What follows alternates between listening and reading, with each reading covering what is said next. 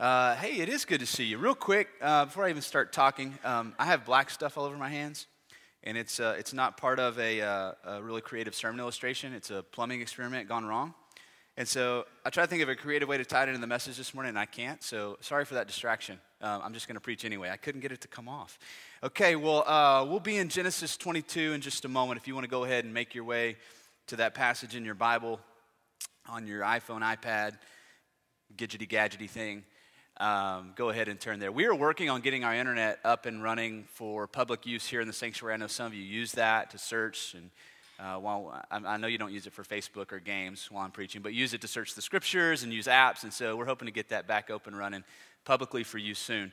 Uh, Genesis 22, a couple of announcements before we start this morning. One thing for parents, this is a really important announcement. It's really the first time that I think we've ever done anything like this. We're doing what we're calling a parent sync meeting. And uh, it is exactly what it sounds like. It's a, t- a chance for parents and the ministry to meet together to get in sync, to uh, talk about things coming up, to share with parents some of the things going on right now, uh, to get feedback, to collaborate, uh, time for Q&A. So um, there's a parent sync coming up on March the 17th. I don't think that's in the worship guide. So if you're a parent, go ahead and type that into your calendar on your phone or write that down maybe in your worship guide. March 17th from 4 to 6, we need every parent who has a pulse and is in the state of Texas that day to be here. And uh, so it's a super, I was told to make sure that it's expressed as a super important meeting. So there you go. Need you here for that, parents. Uh, the other thing is Connect class. I know we've been talking about it, trying to figure out. Uh, the calendar's just weird this year. You've got n- normal spring break coming up, but then Easter's in March.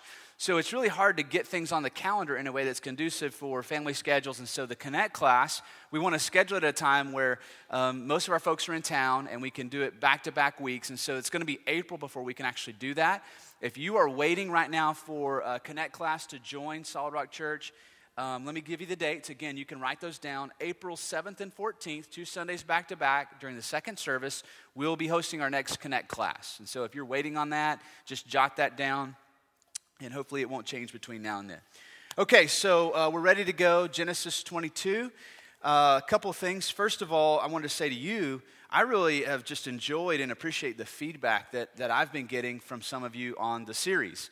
And, uh, and, and what I'm hearing from you is that this is helpful uh, especially maybe for some of you who haven't been in church your whole life and the, the Bible is kind of intimidating because it's full of all these different stories. And so, how does it all fit together? I'm hearing some positive feedback, and I appreciate that. It lets us know um, that we're, uh, we're hopefully on the right track. And I've even been hearing some, from some folks who've been in church their whole life and have not seen the whole picture. And so, what we're doing in this series is we're looking at the story of God, the greater story of God, and how our little stories fit into this great story of God. And uh, this morning, we're going to be looking at a small story in Genesis 22. And we're going to spend the first part of our time together really just looking at this story. And then the end of the sermon, we'll be looking at how this story fits into the greater story of God. And, uh, and hopefully begin to glean how our story fits in as well. So, Genesis 22, uh, verse 1, begins with the words, after these things. So, we have to ask, what things? What things have happened so far? Well, we're still in the life of Abraham. Isaac has been born, but it's not yet a story about Isaac yet. It's more of a story about Abraham. So here's what's happened God has broke silence with Abraham, who, by the way, when God called Abraham, was a, a pagan Gentile. Okay? There is no uh, nation of Israel, there are not a group of people who are collectively being faithful to God. Abraham was just basically a shepherd traveling with his family, living uh, with his family and, and herding uh, livestock. And so there wasn't anything really special about Abraham. It's important for me to remind myself of that. That uh, God didn't call me. He hasn't called you because there's something special about you. It's actually the lack of specialness about us that makes it amazing that God calls us at all. So God has called Abraham, said, Abraham, I've got a plan. First of all, I want you to get ready to leave and come follow me. First part of the plan. Second thing is, I'm going to rescue the nations through your descendants. So God initiates this rescue plan, says, Abraham, I'm going to bless you. I'm going to make your family great. I'm going to make your family, matter of fact, so great it's become a nation among nations, but I'm going to rescue the nations through your descendants. I promise to do this. So Abraham believed God. So Abraham believes God, he packs up and he leaves. Now, there's some some positives and some negatives that happened. The positives are that, that Abraham left. The negatives are that even though Abraham believed God, he still tried to take the promise into his own hands on many occasions. I know if you ever struggle with this, struggle with believing God to do something and then, and then trying to take it back into your own hands. And so he does it. I mean, right off the bat, he lies about his wife Sarah. He believes that God's going to do this, but for some reason he feels like it's up to him to keep the rescue plan alive. So he lies about his wife Sarah uh, when he's in Egypt. Uh, then they leave Egypt and go back to the land, kind of of the Canaan region. And, uh, and so instead of waiting on God to get his wife pregnant, he takes his wife's concubine in. Yeah, this is what happens in the story where he's taking it into his own hands. And she gets pregnant and gives birth to a son, Ishmael. Okay, and God says, Abraham, I said, I'm the one who's going to do this. Quit. And so, sure enough, uh, they, they're uh, confronted by another king, Abimelech, and Abraham lies again about Sarah. Uh, so once again, he's, he's trying to keep the promise alive as though God needs Abraham to rescue him. Uh, isn't that kind of ironic how God promises to rescue, and for some reason Abraham's trying to bail God out here, which is ironically convicting. Um, and then, so here's what happens God says, I'm going to do this. And so Sarah gets pregnant, and Isaac is born. So when you see those words, after these things, all of that is implied. So after these things, Abraham has begun following God to the point where he's left his homeland, he's traveled around, uh, and so now he has a son, Isaac. The first of the descendants is born, Isaac. And this is where we find the story in Genesis 22. Now, after these things, God tested Abraham.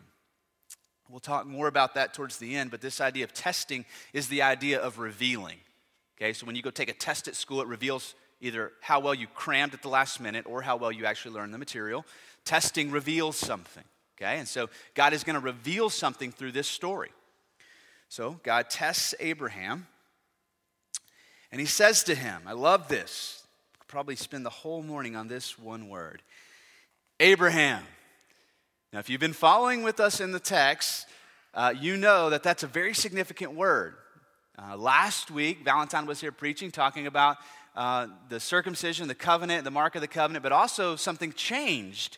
Abraham's name changed in Genesis 17. It went from Abram, which is exalted father, to Abraham, which means father of the multitudes. So God is doing two things when he calls Abraham Abraham. One, he's restating the promise, isn't he? Abraham, I'm calling you the father of many nations. What is he saying? I'm reminding you that I made a promise to you and I aim to fulfill it. But the second thing is, God is calling Abraham by his new identity. Now, this is something I think we need to hear.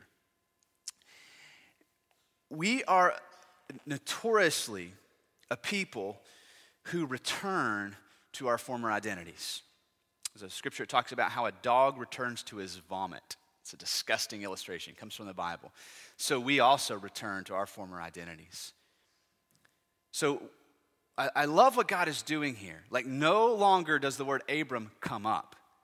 God is calling Abraham by his new identity. This is who he is now. And so I would say to us who are in Christ, who have that same tendency to return to our former identities, that God still calls us by our new identity. Praise God. Okay? Because there isn't a Christian on the face of the earth right, who hasn't believed God like Abraham and then walk through life struggling at times to believe it. And we fall down, we make mistakes, and then what, what's the very thing that happens? Well, maybe, maybe, maybe I never did become a Christian. Maybe I never did give my life to Christ. Maybe, right? And we struggle in our identity, and God speaks back into that moment and says, No, no, no, you are my child. I love that, how God begins to use Abraham's new identity the same way he does with you and I. Abraham. And Abraham responds, Here am I. It's not the first time that God has said that. He used to say Abram, but he said Abram, and Abraham would respond to God. Now he's responding, Here am I. What a great response. Um, not just saying, God, in case you're looking for me, this is where I am, but he's expressing what? A, a sense of, I'm available. What would you like to say to me? And I think about the way that I tend to respond to God when he says, Jason. And I tend to say, um, I'm busy right now, or I'll get with you in just a minute, or all the different things that come to mind when God really speaks to me. and challenges me on things. Like I'm a delayed responder to God. I tend to respond with, well, maybe that wasn't God. Have you done that? Like maybe in like a worship service, like God is speaking to you through the songs and through the word and, and like, I mean, you just know it, but you're but you you somehow play it off. Like I'm just overhearing God talk to somebody else, maybe. Like that guy, you know, who's on the back row who just really needs to hear about Jesus. Like God is speaking to him so loud I can even hear it. And we, and we tend to put God off. I just love this response from Abraham. Abraham. And it's gonna, it's gonna play out again in this story. I'm not just making a big deal out of nothing. This is huge. Abraham's response to God. So he responds and says, Here I am. So here's what God says. Listen to these words Take your son. Okay, I'm a dad. He already has my attention. Take your son, your only son Isaac, whom you love, and go to the land of Moriah and offer him there as a burnt offering on one of the mountains of which I shall tell you. Does that have anybody's attention? Do we understand what God just said? Abraham, right? The one of which I'm going to work through your descendants, take the first one I gave you, and, and not one who's like this disobedient, rebellious kid you don't like. Take your only son whom you love. And don't just take him on a trip. You take him all the way to Mount Moriah and you offer him there as a burnt offering. It's got my attention. And I'll just be honest with you, I've read this story close to a dozen times this week preparing for this morning. And I would say over half of the times I've read through it have left me in tears. So now we're really interested. What's Abraham going to do? Is he going to respond like he did in Genesis 12 and said, All right, let's go? Or is he going to ask questions? Maybe he's going to follow reluctantly, which again tends to be one of my natural responses to God.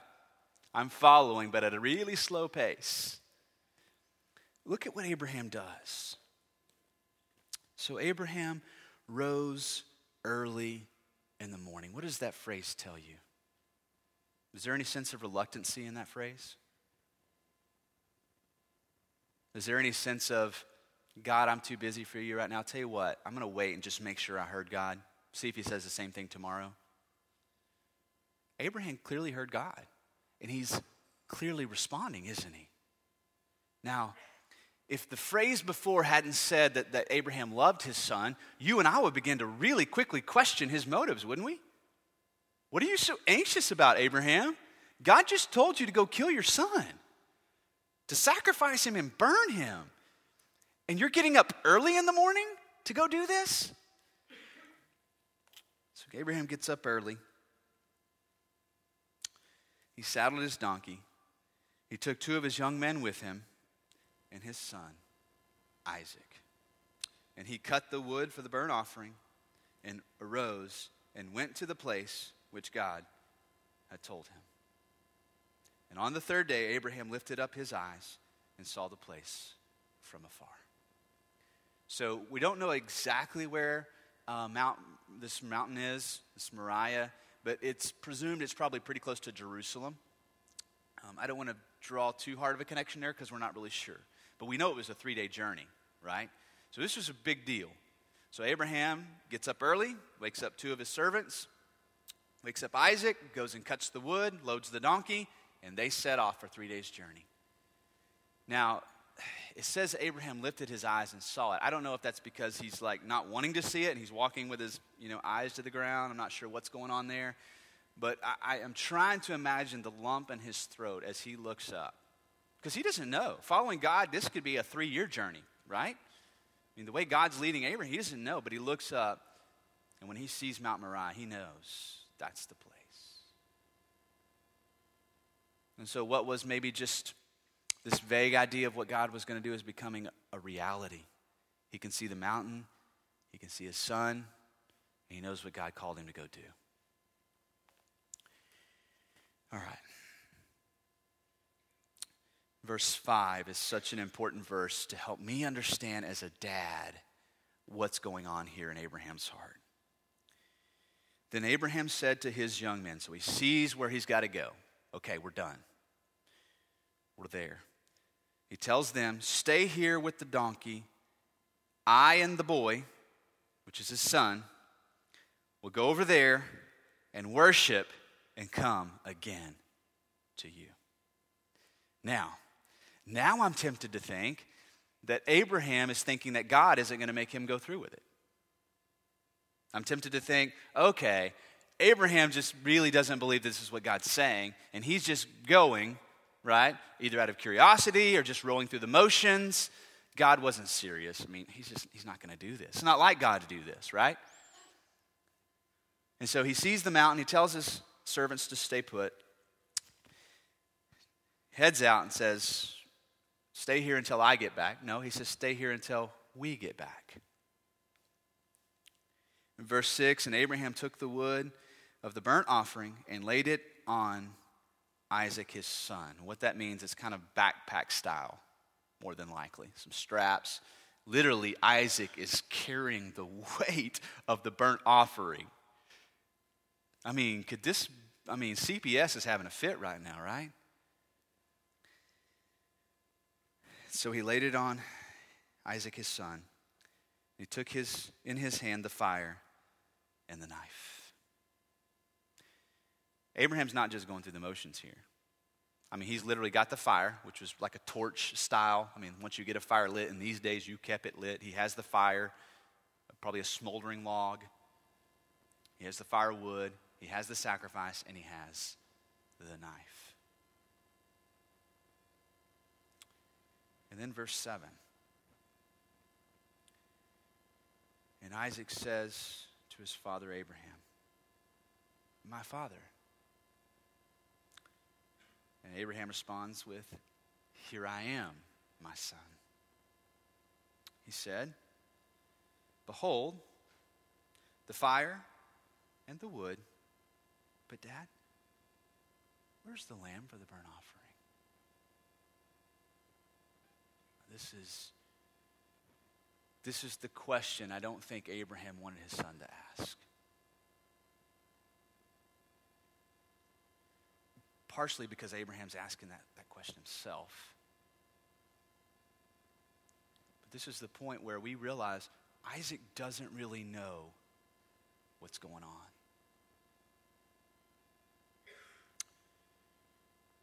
So Abraham responds in verse 8 Abraham said, God will provide for himself the lamb for a burnt offering, my son. So they went both of them together. Uh, That's the second time we get this phrase about them being together. It's going to come up again. Now, we still don't have any indication here that Abraham is talking about God's going to have a lamb tied up, ready to go. Like, all, all we know is that Abraham is saying God's going to provide. Maybe he's thinking, I mean, God gave you to me. Maybe he's thinking, you know, God gave you to me, Isaac. He's already provided the lamb for the sacrifice. And so they move forward together. Verse 9. When they came to the place of which God had told him, Abraham, so Abraham's there, Isaac's there. Isaac dropped the wood. He begins to build an altar. Abraham built the altar there, and he laid the wood in order, and he bound Isaac his son, laid him on the altar on top of the wood. And Abraham, like, like verse 10, I just don't get it. I, I really don't get it. Abraham reached out his hand he took the knife to slaughter his son. Abraham is going through with this. Right? Abraham's not just going through the motions. He didn't just tie up his son and sit down on a log and go, let's wait for God to rescue us. He's literally going through with what God asked him. He's built an altar, which means he probably piled some stones together. he, he put the wood in order. Like there was a, a way to arrange a fire. He arranged the fire. The whole time thinking, anytime now, God, right? Did you just, I mean, you say the word and I'm stopping. God hasn't stopped him yet, has he? So he's, what does he do? He does whatever comes next. He takes his son. Now, it says that he, he, he binds him to the altar. And so now I'm thinking, I mean, I, there's nothing in this text to indicate that I, he's pulled Isaac aside and whispered in his ear, Isaac, just go, go through the motions. I'm not really going to light it.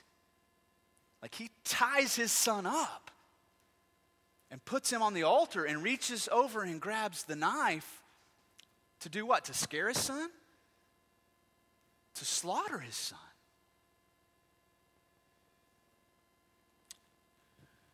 And it's at this moment God breaks through and says, Abraham, Abraham.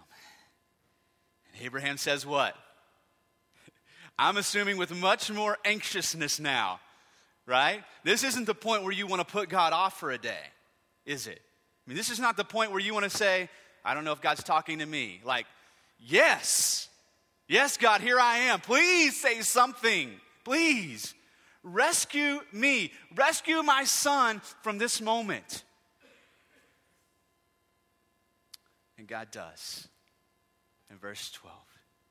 He said, Do not lay your hand on the boy or do anything to him. For now I know that you fear God, seeing you have not withheld your son, your only son, from me. And Abraham lifted his eyes and he looked, and behold, behind him was a ram caught in the thicket by his horns. And Abraham went and he took the ram and offered it up as a, burnt offering instead of his son. Like, this is probably like I, the best and the worst of Abraham's worship. I mean, I can't imagine a man more relieved in this moment to go, like, I'm so excited. Eh? You know, just that moment of relief. Isaac, let's, let's do this. So Abraham called the place, the Lord will provide. And it is said to this day on the mount that the Lord of the Lord it shall be provided. Now, that's a big word, provided, isn't it? Like, man, I can't imagine. And so I step back from this story as a dad and I go, wow, what, what a ridiculous thing to ask of a dad. Amen? I mean, can we be honest?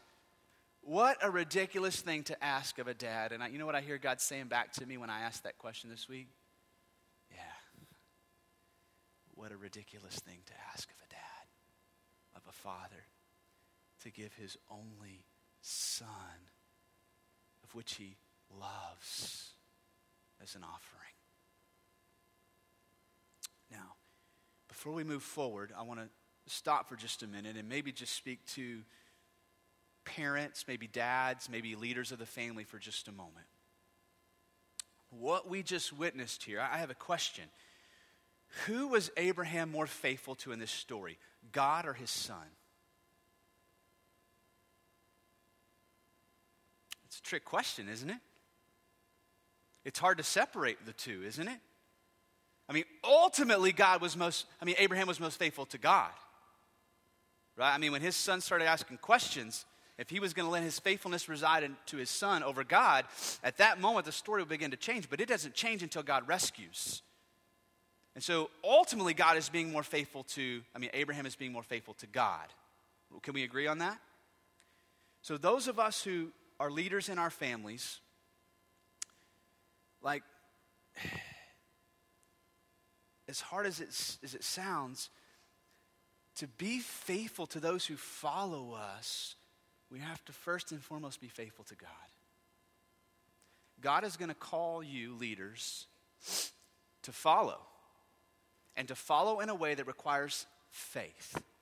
To follow in a way that sometimes your family, um, like if you're a man and you're leading your wife, your wife is going to ask some hard questions. Your kids are going to ask hard questions. And your faithfulness, right, must be first and foremost wrapped up in God so that when, when they ask, Where are we going? What are we doing? You're able to say, we're, we're following God. Like, here's two things. If, if you're going to teach your children to be obedient, I mean just obedient to you, think about this. How are you going to display obedience to them if they never get to watch you being obedient? How do they know what obedience is? Major breakthrough in parenting, right? If all you are is authority and, and you're telling your kids to be obedient, how do they know what obedient looks like unless you, as their parent, have displayed obedience?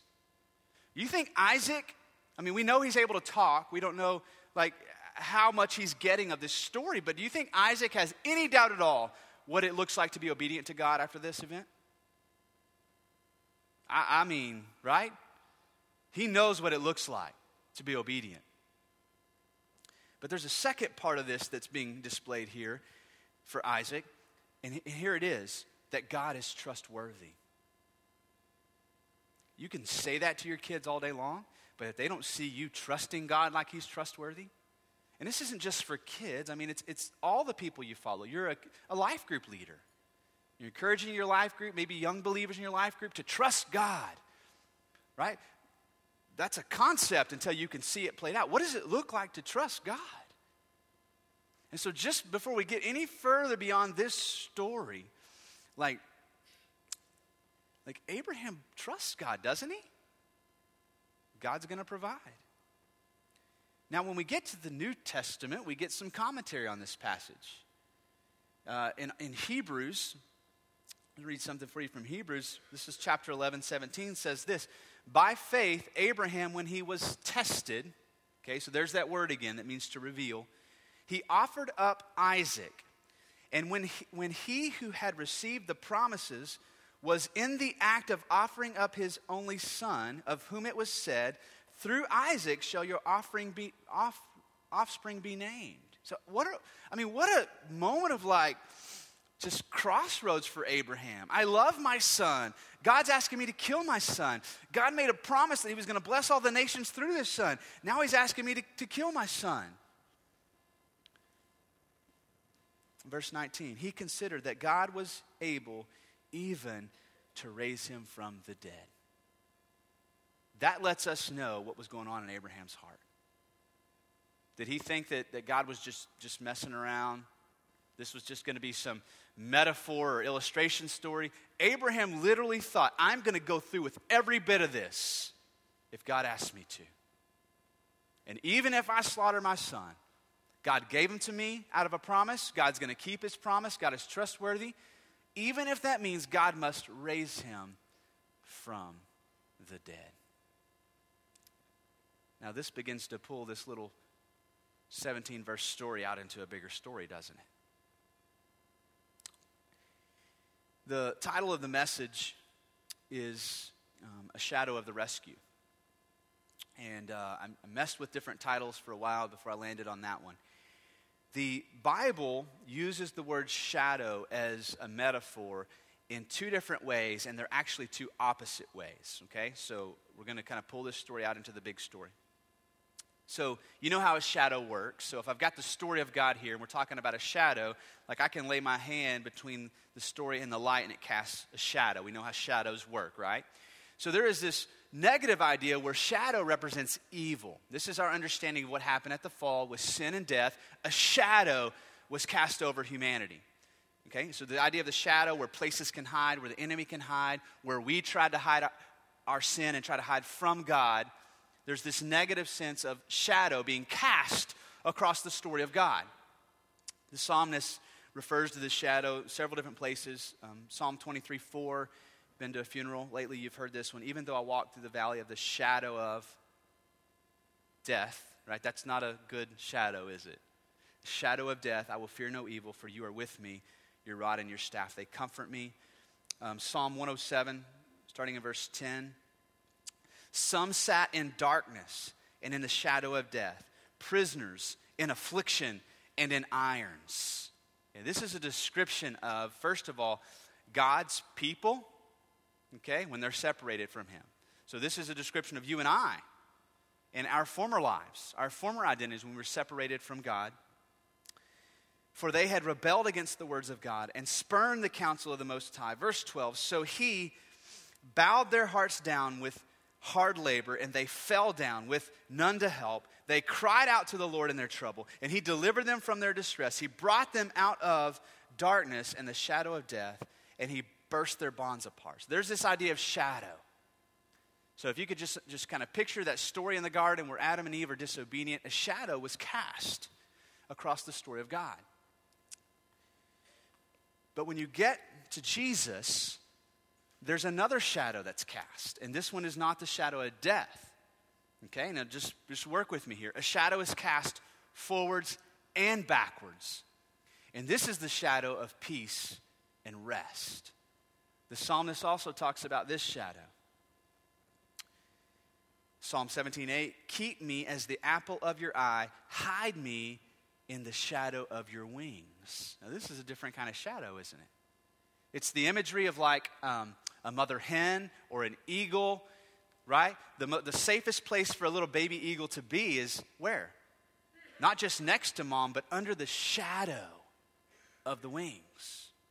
And for people who live in the desert, the idea of a shadow was a place of rest, right?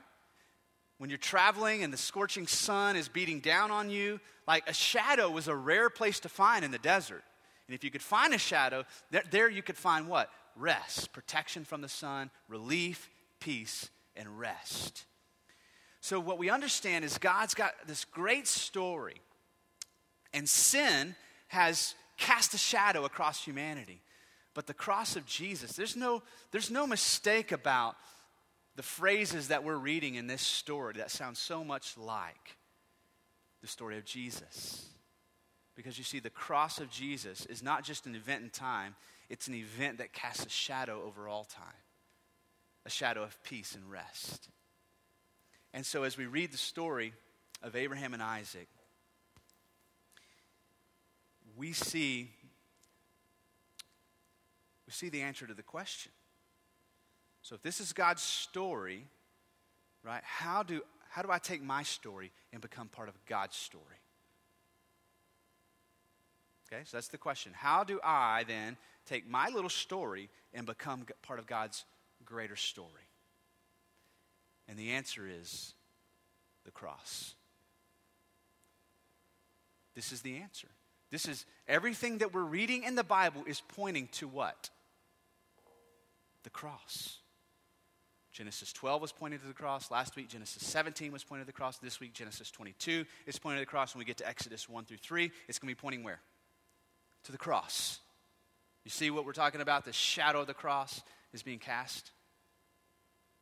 And, and Abraham, I mean, come on, Dad. I mean, what a hard thing, event to go through. But what was God displaying to us? It is a ridiculous thing to give up your one and only son to be killed. It's, a, it's an absurd thing to ask for. And God says to us, right? John 3:16, for God so loved the world that he gave his only son, that whoever believed in him should not perish but have eternal life. For God did not send his son into the world to condemn the world, but in order that the world might be saved through him. Whoever believes in him is not condemned Whoever does not believe is condemned already because he has not believed in the name of the only Son of God. John the Baptist, um, he, he begins, the Gospels begin with John the Baptist, and he's making a way for Jesus. He's letting people know the kingdom's coming, the kingdom's coming, get ready, get ready, get ready. If you remember the words that came out of his mouth when he sees Jesus coming,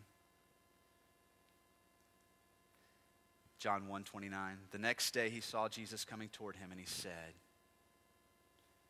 "Behold." Like this takes me back to the story of Abraham, that moment of like rescue when God says, "Abraham, stop." And John the Baptist looks up and he points at Jesus. Just like Abraham pointed at the ram and went, "Ah, oh, thank you." He points at Jesus and he says, "Behold, the Lamb of God."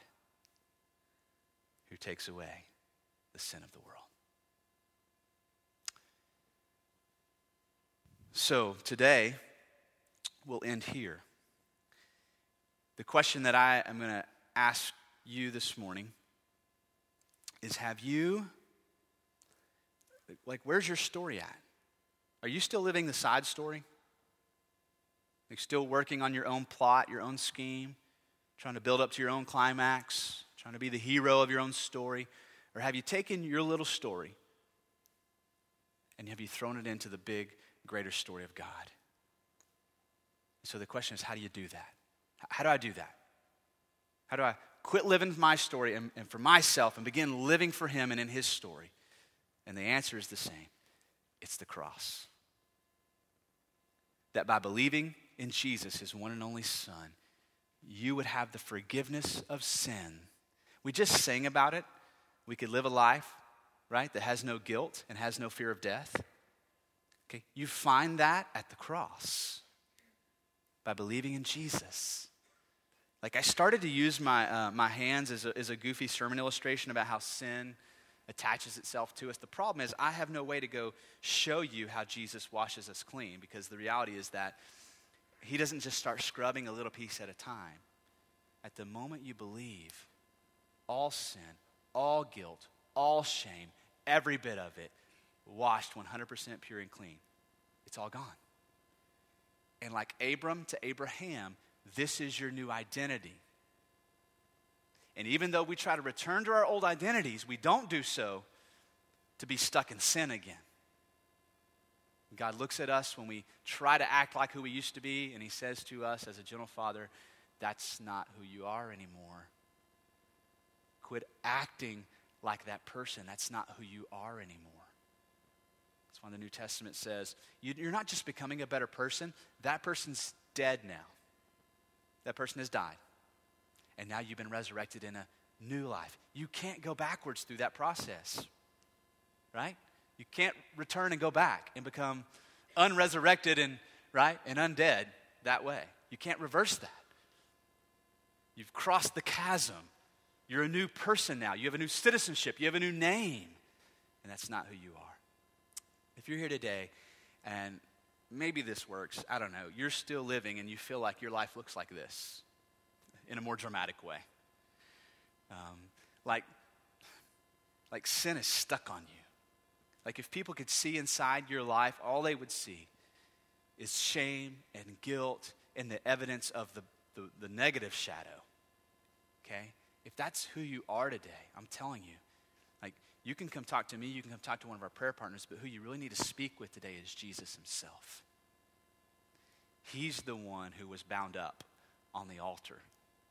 He's the Isaac in this story who was bound up and was literally killed as an offering on our behalf. But he didn't stay dead. God resurrected him from the dead. And so that if you and I will come to him and approach him say, This is what I've made out of my life, it's all I have to offer, he says, What? Go clean yourself up and I'll see you again next week and we'll try this again. No, he says, come in just like you are. Come in just like you are. Like, I hope you feel the expense that was paid from that story on our behalf. It was a mighty work of God that happened on the cross. Why? Because we needed a mighty work of God. And he says to you today, my child, come to me and find rest in my shadow. I want to pray for you now as the worship team comes back up.